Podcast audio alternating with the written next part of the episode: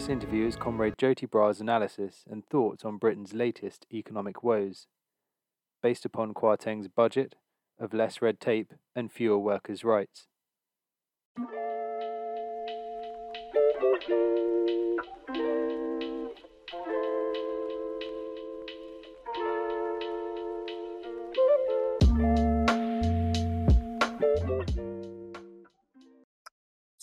If you want to go to the root cause of where the crisis has come from, um, it's really a capitalist crisis of overproduction.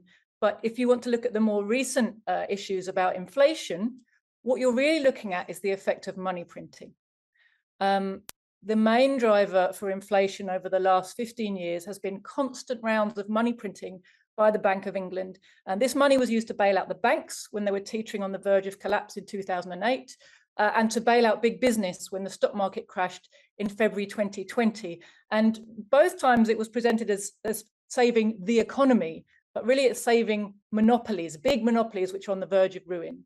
And this steady process of devaluing the currency has led us inexorably to the place we're in today, where inflation is becoming rampant because each pound is simply worth less than it was before. You know, that's what money printing does. It lowers the value of every pound in circulation. And that's theft from the workers because they gradually find that their wages, their pensions, their savings are all worth less than they used to be, while wages are remaining stagnant. So they're getting pay cut in real terms and have been doing year on year since 2008. Uh, and of course, at the same time, they're suffering a big cut in their social wage, health, education, and other spending goes down. Uh, as a result of austerity, which we're told we need uh, to balance the books because we bailed out the banks. So the workers get to pay twice over when the monopolists are considered by the government to be too big to fail. Uh, and that really shows us, I think, the true character of the British government, which pretends to rule on behalf of the people, but really rules on behalf of the monopolies. That is absolutely right. And again, we have to look at the nature of the government, look at the nature of the measures. We're being told by Kwasi Kwarteng that they want to save the economy. And that makes us think that all of us are going to be saved. But if you look at the measures, they overwhelmingly favor monopoly and disadvantage workers. Uh, if you look at the measures they're putting in place, they say they will stimulate investment by removing red tape. What does that mean? Take away planning laws, take away environmental protections. Those things are there to, to benefit workers, and they're being got rid of in the interests of profit. Uh, they say they'll encourage investment by keeping corporation tax low. That means less money to pay the national debt, less money to pay for services, more profit for the monopolists. They say they'll encourage investment by setting up special light touch zones. What does that mean? Fewer rights and lower pay for the workers. Again, more profit for private uh, monopolies, less money for ordinary workers. And the other measures they're putting in are all about encouraging financial services companies to keep London as their preferred base. So they're lifting the cap on bankers' bonuses, they're keeping the top rate of income tax low. The reason that they care about uh, the City of London so much is a huge proportion of Britain's GDP comes via this square mile, where all of the imperialist looting of the globe, all their money laundering is routed via institutions in the City of London. So it's very important, these measures for monopoly capital. At the same time, and this is really what the, um, the, the economists at the IMF and such are worried about, they don't mind the other measures. They're like, yes, yes, good, good. That might lead to growth in profit. Um, but there's social unrest is threatening at home because of the enormous inflation crisis, the crisis in the cost of living. And so at the same time as putting all these measures in place uh, to benefit monopolies, uh, Truss and Kwarteng have put a couple of measures in place to keep the lid on social unrest. And one of those is dropping the national insurance tax hike, tax hike, which is very unpopular because it disproportionately hits poor workers. And one of them is capping energy bills, uh, which of course are threatening to overwhelm almost anyone who has a take home pay packet. Now, those things are going to cost a lot of money. And um, whichever way they're paid for, uh, they're going to add to the debt. They're probably going to add to money printing. It's going to fuel inflation more.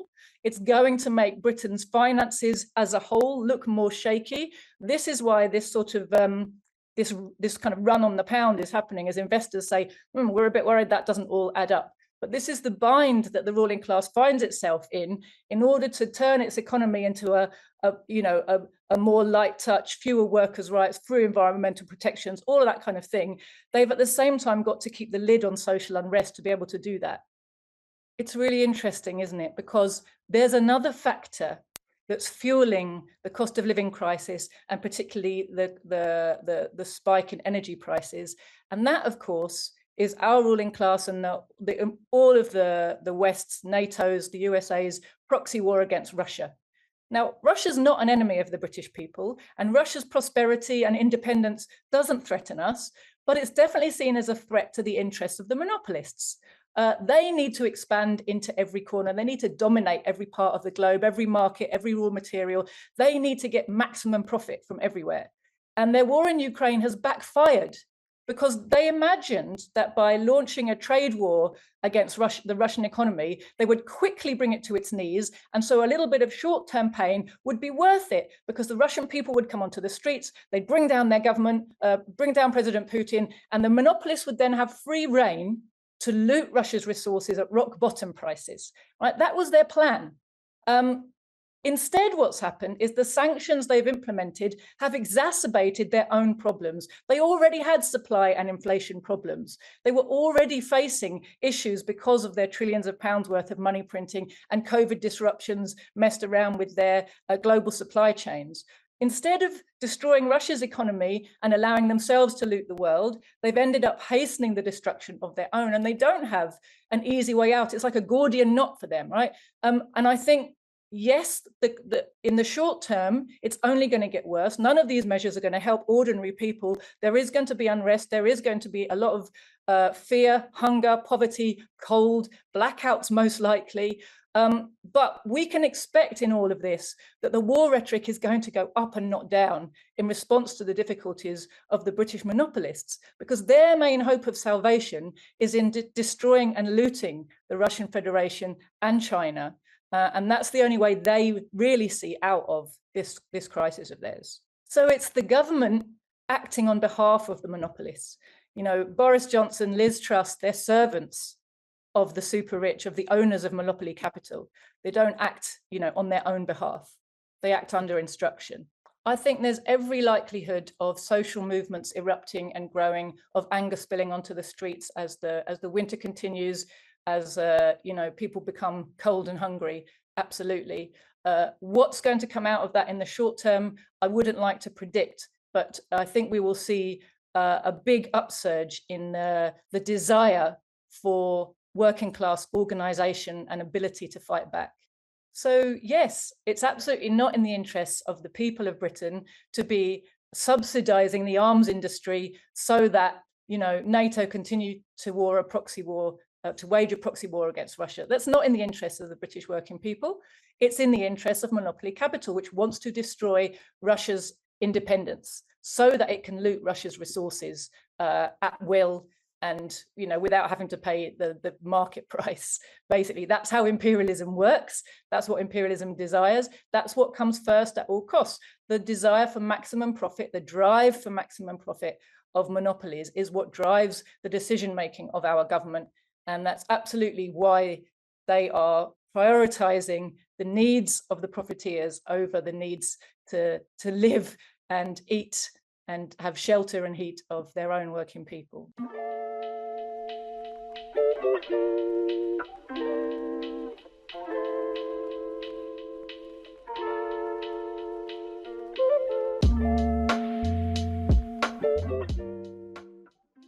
Kwarteng's budget less red tape, fewer workers' rights.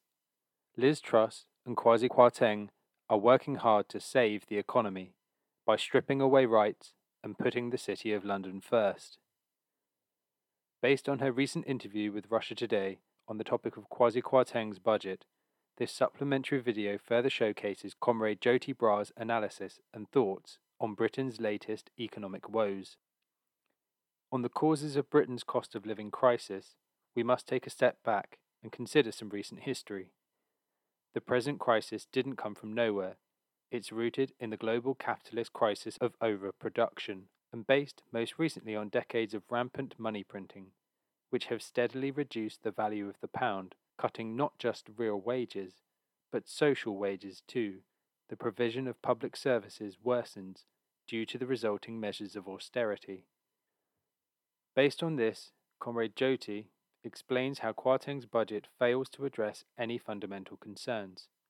The decision to drop the national insurance hike is one small bone thrown to the workers in an attempt to maintain social peace and distract us from the budget's main measures, which benefit the monopolies. Touching on NATO's proxy war against Russia, Comrade Joti points out that the conflict was launched with the intent of maximizing profit, i.e., by incurring some short term pain in military expenditure and sanctions. NATO would gain, in the long term, via the looting of the Russian economy. See the pamphlet, The Drive to War Against Russia and China. In fact, the very opposite has occurred. Europe has witnessed rising prices and thus rising social unrest. It's been forced to silently row back on its self defeating sanctions. Put into perspective, the purpose of this budget is clear maintain the facade of saving the economy for everyone, whilst peeling back the remaining rights and regulations in place to protect workers. This is what the capitalists mean when they talk about being more competitive, more flexible, light touch, etc., all of which are euphemisms for giving greater scope to capital to extract maximum profit by minimizing wages, direct or indirect, for workers.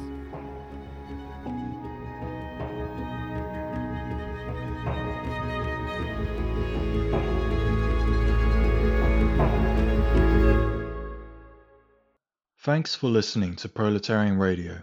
We aim to bring you the best Marxist analysis on current affairs, revolutionary history, and theory. Do like, comment, subscribe, and share our content to help us reach the widest possible audience. We are a small organization with limited resources, and we need workers' support if we are to grow and fulfill our mission. If you are able to make a one off or regular donation, no matter how small, please visit our website at thecommunists.org and register as a supporter.